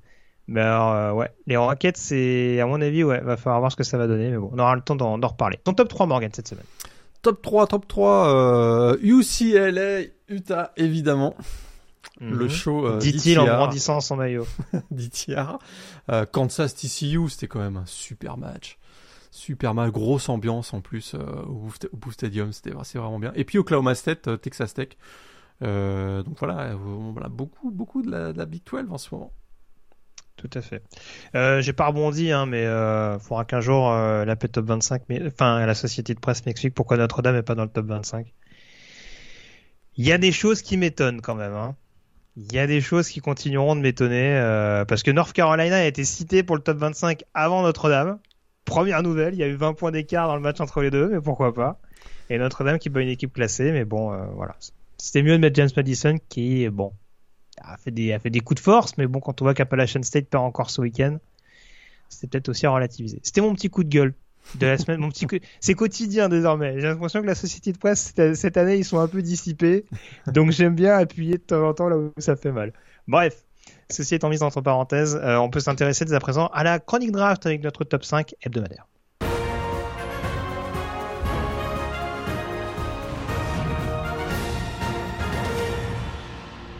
Alors on en parlait en off tout à l'heure, Morgane, c'est toujours aussi compliqué hein, ce top 5, hein. Ce sont des nœuds au cerveau perpétuels. Est-ce qu'il y a des changements? Qui ne fait plus partie du premier tour de la prochaine draft? Eh bien Will Anderson, je sens. Quelle escroquerie. Non, vas-y. Écoute, j'ai hésité à sortir Jalen Carter qui ne jouait pas ce week-end. Oui. Oui, qui est out jusqu'au, bah, au moins jusqu'au prochain match, il me semble, ouais. Défensif tackle, ouais, donc de Georgia. Je le laisse en sursis encore. Donc, ce qui fait qu'au final, mon top 5 ne change pas par rapport à la semaine dernière, mais il y avait eu un gros changement la semaine dernière puisque j'avais expliqué pourquoi j'avais des doutes maintenant sur Bryce Young comme un joueur du top 5. Donc, CJ Stroud, Ohio State, 361 yards, 6 touchdowns face à Michigan State reste mon numéro 1 devant Will Anderson qui a un plaquage pour perte dans la victoire d'Alabama face à Texas A&M, mais surtout 8, les fameux QB hurries. 8, ça veut dire qu'en gros il a mis l'attente dans le backfield offensif de Heggies, il est resté là toute la soirée. Encore match super spectaculaire, ultra dominant sur la ligne de scrimmage du côté d'Alabama. C'est mon numéro 2, Jalen Carter, donc je le laisse numéro 3, j'insiste pas. Miles Murphy a été bon encore face à Boston College. 3 plaquages, un plaquage pour perte. Je laisse donc mon numéro 4. Je ne peux pas faire autrement que de laisser Bijan Robinson. Tu vas comprendre que ça finit par devenir mon petit chouchou. Bah, un petit peu, ouais, ça va se voir. 130 yards, 2 touchdowns encore dans une victoire facile face à Oklahoma, mais je le laisse numéro 4. Je répète, je vois en lui du Saquon Barkley. Moi qui ai vu encore le match de dimanche matin là entre les Giants et les Packers, je vois du Saquon Barkley dans Bijan Robinson. Ça s'entend. Cela dit, tu parlais de Miles Murphy. C'est vrai que j'en ai presque pas parlé. On n'en a pas parlé sur le Boston College Clemson. Encore un très bon match de KJ Henry. Premier match de Xavier Thomas cette saison, 2 sacs. Bon bah voilà. Hein. Xavier Thomas, là, c'est peut-être le plus talentueux de tous ceux qu'on voit sur la ligne défensive. On parle beaucoup de Max Murphy, Brian Bressy qui était absent, mais Xavier Thomas, c'est un phénomène, quoi. C'est un phénomène. Ils ont un pass rush de dingo, hein. C'est dingo. Et lui qui a été tellement ralenti par les blessures, les effets de la Covid, etc. Le voir en pleine santé, c'était quand même le fun. Même si mon cœur battait plus du côté de Boston College pour ce match, mais c'était voilà, très impressionnant, très bon match de Xavier Thomas. Tout à fait. Oui, c'était pas le bon moment en plus pour la O-line de Boston College de jouer ce pass rush là. Ouais. La O-line de Boston College. J'ai pas trop de changements à vrai dire, il n'y a pas de performances qui m'ont fait changer mon fusil d'épaule. Donc j'ai 1 Will Anderson, defensive end d'Alabama pour les raisons que tu as évoquées, numéro 2 CJ Stroud, quarterback d'Ohio State. Pardon. En numéro 3, je persiste avec Peter Skoronski, donc tackle Northwestern, et puis derrière, alors même s'il joue pas forcément pour l'instant, j'ai du mal à sortir Bryce Young. Pour l'instant, en 4 quarterback d'Alabama. Et en numéro 5, alors franchement, je suis très... Non, c'est pas vrai. Oh, il est en train de me balancer une breaking news en vidéo. Alors ça, je l'avais pas vu venir en plus. Il paraît qu'il y a un coach NFL qui est viré, c'est ça? Ah d'accord, très bien. Je l'avais pas vu venir celle-là. Je l'ai annoncé dès son arrivée en NFL. On le reverra peut-être bientôt en college football, sinon en circuler un petit peu. J'en dis pas plus, mais je pense que vous avez la nouvelle. Vu, au moment où vous nous écouterez, vous saurez de quoi on parle. Donc ouais, numéro 5, j'ai hésité quand même parce que je commence à me dire qu'il y a des quarterbacks qui vont commencer à être à ses côtés. J'ai hésité avec Hendon Hooker, mais ça me paraît quand même très haut.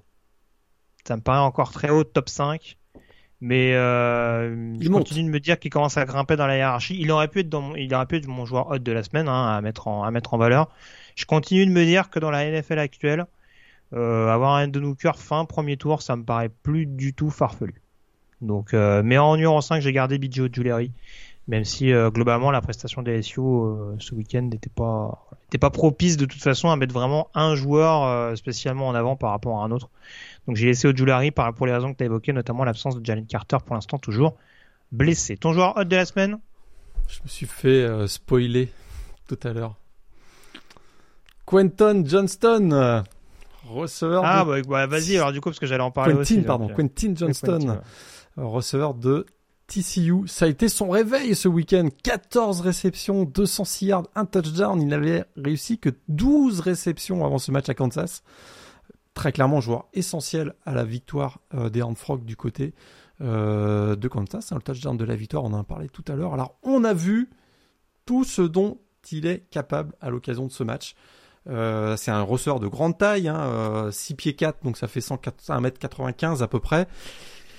Et ce qui en fait un probable futur choix de premier tour, c'est son étonnante vitesse et ses accélérations. Je trouve que pour un joueur de ce gabarit, c'est assez spectaculaire. Un premier pas ultra rapide notamment. D'excellents tracés, je trouve aussi pour un joueur de cette taille. Ça reste quand même un receveur de profondeur. Je vais pas vouloir raconter que c'est un slot receiver à 6 pieds 4 là, mais c'est quand même un joueur extrêmement dynamique, je trouve, pour sa taille.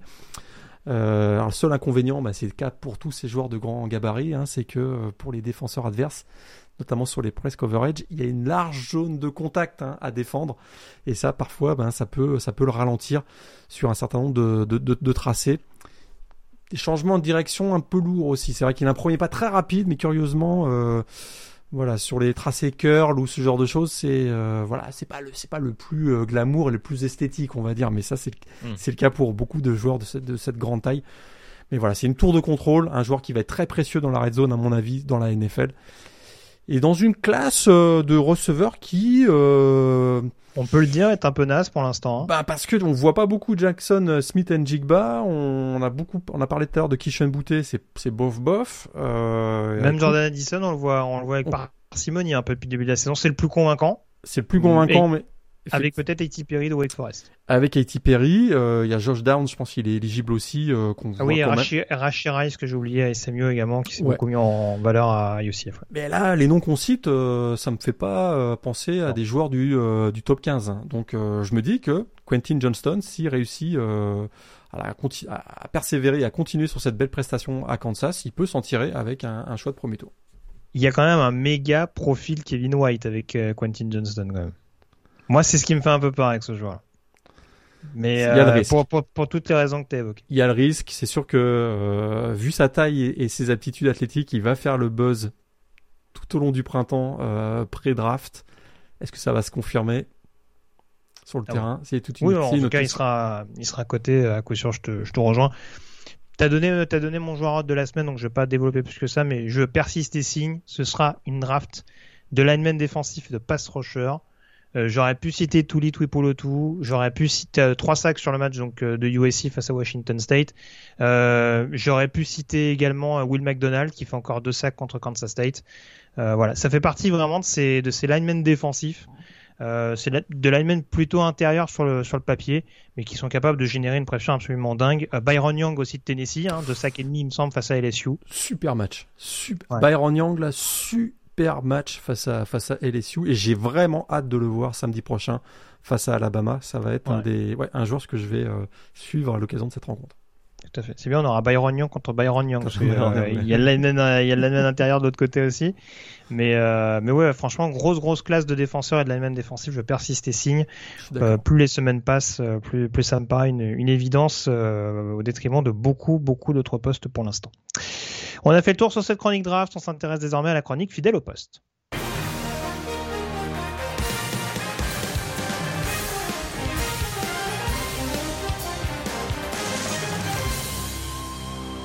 Et alors, sans transition, j'ai envie de dire, t'as vu, franchement, ceci n'est pas préparé, je préfère le dire.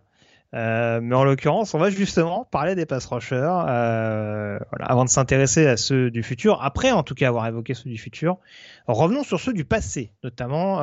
Et je t'avoue que Morgane, c'était pas forcément aussi évident que pour d'autres universités. Mais c'est vrai que mine de rien, quand on, non mais je veux dire par rapport à d'autres universités qui se sont beaucoup, voilà, qui se sont beaucoup réputées, on va dire dans ce domaine-là également. Mais c'était difficile de ne pas parler de North Carolina, qui a quand même sorti beaucoup de phénomènes et de spécimens sur cette position-là. La position de edge rusher. Ouais. Il est né un 4 février. Quelle belle date. Quelle belle date. Ouais, je parle bien sûr. Parce que là, il y a un éléphant dans la pièce. Hein. on parle de... Quentin Coppels. Ah désolé, c'était ça en plus. Merde, mais non, c'est pas ça. Lawrence Taylor, bien évidemment. Écoute, c'est peut-être le premier vrai edge rusher qu'on ait connu, littéralement, et au niveau college football et au niveau NFL. C'est-à-dire cet hybride entre un pass rusher pur dans une défense 4-3, donc les linemen écartés à gauche à droite. Et en même temps, un outside linebacker. C'est ce rôle hybride, c'est ce qu'on appelle les edge rushers. C'est Lawrence Taylor. Il incarne ça. Même John Madden, le grand et feu John Madden, a dit de lui qu'il avait tout simplement changé la façon dont les défenses jouent, que ce soit au niveau du college football et au niveau de la NFL, tellement il a eu un impact fort dans le secteur défensif. Alors, Lawrence Taylor, il est originaire donc de la Virginie. Il est né un 4 février. Je le rappelle. C'est une production incroyable. Il a fait partie des 100 meilleurs joueurs de l'histoire de la NFL, 132 sacs en carrière, 2 victoires au Super Bowl avec les Giants, 3 fois Defensive Player of the Year dans la NFL, et aussi il a laissé sa marque très clairement du côté de North Carolina. Lui qui a joué pour les Tar Heels entre 1977 et 1980. Il a donné le ton, parce qu'à partir de ce moment-là, ils en ont enchaîné quelques-uns d'intéressants, des edge rushers du côté de North Carolina, de William Fuller jusqu'à Quentin Coppels, donc il y en a eu quand même un certain nombre. Dont un joueur poivré dont tu vas peut-être nous parler. Mais c'est ça, en fait, on a presque l'impression, alors, c'est peut-être pas, on va dire, des pass rushers de masse, entre guillemets, mais on a l'impression que c'est... Il y a une référence sur chaque décennie presque. Et tu parlais de William Fuller qui représente un peu plus les années 1980 en l'occurrence par la suite. Ma génération. Oui, ta génération, ouais. Et bien, Julius Peppers, je dis Jabril comme un idiot, j'avais un doute. Julius Peppers, donc il marque plus les années 90. Mario Williams, bien entendu, au cours des années 2000, donc c'est vrai que mine de rien il y a eu ces différentes générations de pass rushers où on s'est dit à chaque moment de l'histoire, plus ou moins récente en l'occurrence, mais en tout cas depuis l'avènement de Lawrence Taylor, c'est vrai qu'on a toujours eu cette espèce de figure de proue du pass rush du côté de North Carolina, et c'est quelque chose qu'on retrouve, et d'ailleurs j'anticipe un peu sur la dernière chronique, mais c'est vrai que c'est très propre. Par exemple, à l'état de la Caroline, on peut se demander s'il n'y a pas des edge rushers qui poussent en Caroline, parce que on se rappelle que chez le voisin South Carolina, on a eu du John Abraham, on a eu du Jadivon Clowney, on a eu également des petits spécimens comme ça, mais c'est vrai que du côté des Tar Heels, peu importe les époques, alors qu'on sait que le football, c'est pas forcément la priorité, la défense non plus, ça se voit un peu cette année, mais, mais on voit que mine de rien, on a réussi à développer cette aptitude à défendre contre la passe, et notamment à avoir, tu le disais, des pass rushers capables d'être des hommes à tout faire et d'être surtout des potentiels entre guillemets machines de guerre qui seraient aptes à pouvoir jouer en NFL très rapidement. Il y a eu énormément de pass rushers draftés au premier tour de la part du programme de Chapel Hill. Effectivement, et juste pour faire une liste très rapide, et on a l'impression qu'ils se passaient le relais de de promotion en promotion. On y a eu Mike Wilcher, on a eu donc William Fuller dont on a parlé, Marcus Jones, après ça a été Greg Ellis, puis la fin de Greg Ellis ça a été Ebenezer Ikuban, puis ensuite après Ebenezer Ikuban ça a été Julius Peppers donc, puis il y a eu un petit intermède mais on a rapidement vu la génération des Robert Quinn, des Quinton Coppels, etc. Donc voilà, tous les 3-4 ans, il y avait comme ça une cuvée de pass rusher, puis c'était pas un seul, hein, c'est-à-dire que vraiment il y en avait 2-3 par chaque génération qui ont été des joueurs de la NFL dont j'ai cité certains. Ouais, tout à fait. Donc du coup, on en vient à l'exercice fatidique, Morgane. Oui, c'était dur celui-là. Oui. Ah ouais, franchement là pour le coup en termes de, encore une fois on a eu des comment dire, des positions où en termes de quantité c'était plus marqué, mais où il y avait quand même des écarts assez significatifs. Là pour la first team et la second team, il y a des noms évidents bien sûr, mais il a quand même fallu faire quelques cuts. Voilà. Première first team, je pense qu'on va être d'accord tous les deux. Lawrence Taylor, Julius Peppers. Ah ouais. C'est des phénomènes quoi. Ce sont des phénomènes, tous les deux. Lawrence Taylor, hein. Là, si tu me le mets second team, là, je m'inquiète. Mais un impact tellement fort, et puis un impact qui a dépassé le cadre, je trouve, de l'équipe, particulièrement pour Lawrence Taylor. Julius Peppers, ça a été sa réincarnation, je trouve, quelques années plus tard. Donc finalement, ces deux-là sont des incontournables. Incontournables sous le maillot des Tar Heels, puis incontournables aussi dans la NFL. J'ai du mal à voir qu'on puisse pas les mettre l'un et l'autre dans la first team pour les edge rushers. Ta second team, Greg Ellis. Mm-hmm. Beaucoup aimé Greg Ellis, qui a d'ailleurs été longtemps, qui avait battu le record de Lawrence Taylor et Julius Peppers pour le nombre de sacs sous le maillot des Tar Heels, qui a été un premier choix de premier tour de draft d'Allas Cowboys devant Randy Moss. Hein. Donc ça marquait un peu voilà le type de personnage que c'était. Donc Greg Ellis et puis William Fuller, parce que ça a été aussi un joueur absolument fantastique qui a joué sous le maillot des Oilers de Houston et qui a réussi plus de 100 sacs en carrière dans la NFL et qui a été aussi un joueur fabuleux du côté des Tar Heels. Donc pour moi, Greg Ellis et William Fuller. Très bien. Bah écoute, j'ai gardé Greg Ellis. Donc mon deuxième nom, ce sera Robert Quinn, vu que je suis un millénial. Excellent joueur. Trois fois Pro Bowler. Ouais, tout à fait. Robert Quinn, très performant, qui continue d'ailleurs. Enfin, il était meilleur saqueur de la ligue, hein, de la NFL la saison dernière. Alors c'est vrai qu'il est arrivé dans les années un petit peu troubles, on dira North Carolina, parce qu'il me semble qu'il est en plein dans la période Butch Davis. Et puis dans la période où il s'était fait suspendre, je sais pas si tu te souviens, avec Marvin Austin, Greg Little. Ouais. Toute cette génération de gros prospects 5 étoiles. C'était les Ole Miss de Hugh Freeze avant l'heure. Exactement, qui avaient été recrutés de manière un peu bizarre, on va dire. Puis, je sais pas si tu te souviens, mais les comment on appelait ça, les improper benefits. Donc, c'est-à-dire que les petits cadeaux des boosters, tout simplement. C'est ça. Et puis, il s'était fait prendre la main dans le voilà. Résultat, il s'était fait suspendre. Robert Quinn, mais fantastique joueur dans la NFL, plus que avec les Tar Heels, parce que finalement il a très peu joué avec North Carolina. Ouais, il fait une première équipe en 2009. Après, tu le disais, forcément, sa période a été un petit peu tronquée, mais voilà, c'est aussi pour insister sur le court échantillon, mais en tout cas assez intéressant, parce qu'il y a quand même 13 sacs en 2 saisons. C'est surtout sa saison, encore une fois, 2009, dont on se rappelle avec des chiffres notamment qui donnaient le tournis, hein, 6 fumbles forcés notamment. Donc c'est un joueur qui était vraiment capable d'apporter de la pression et d'être assez polyvalent. Mais voilà, après, encore une fois, on aurait pu citer énormément de noms, tu les as cités rapidement tout à l'heure, tous les joueurs qui se sont relayés notamment dans les années 90 pour offrir de nombreux premiers tours de draft à la NFL. On a fait le tour, on peut désormais s'intéresser à la 7e semaine de saison régulière.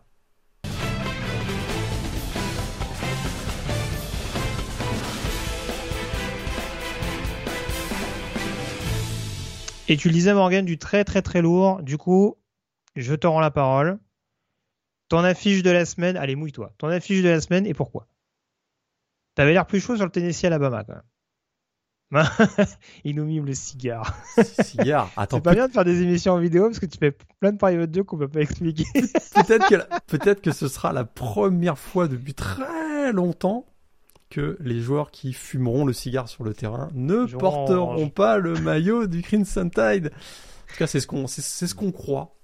Certains diront peut-être que c'est ce qu'on espère, je ne sais pas. Mais ce sera, à mon avis, le big game, particulièrement de la semaine, particulièrement si Bryce Young joue. On est quand même là dans un match entre deux équipes du top 6. Hein, Tennessee, numéro 6 de la P-Top 25. Alabama, numéro 3 de la P-Top 25. Très clairement, on rentre dans le dur du calendrier de la SEC. Les Volunteers ont clairement les arguments pour bousculer cette équipe d'Alabama. On voit que du côté d'Alabama, il y a des éléments qui nous laissent penser. Ils sont fait bouger par Texas, ils sont fait bouger par Texas A&M. J'ai l'impression que Tennessee, c'est encore un niveau au-dessus.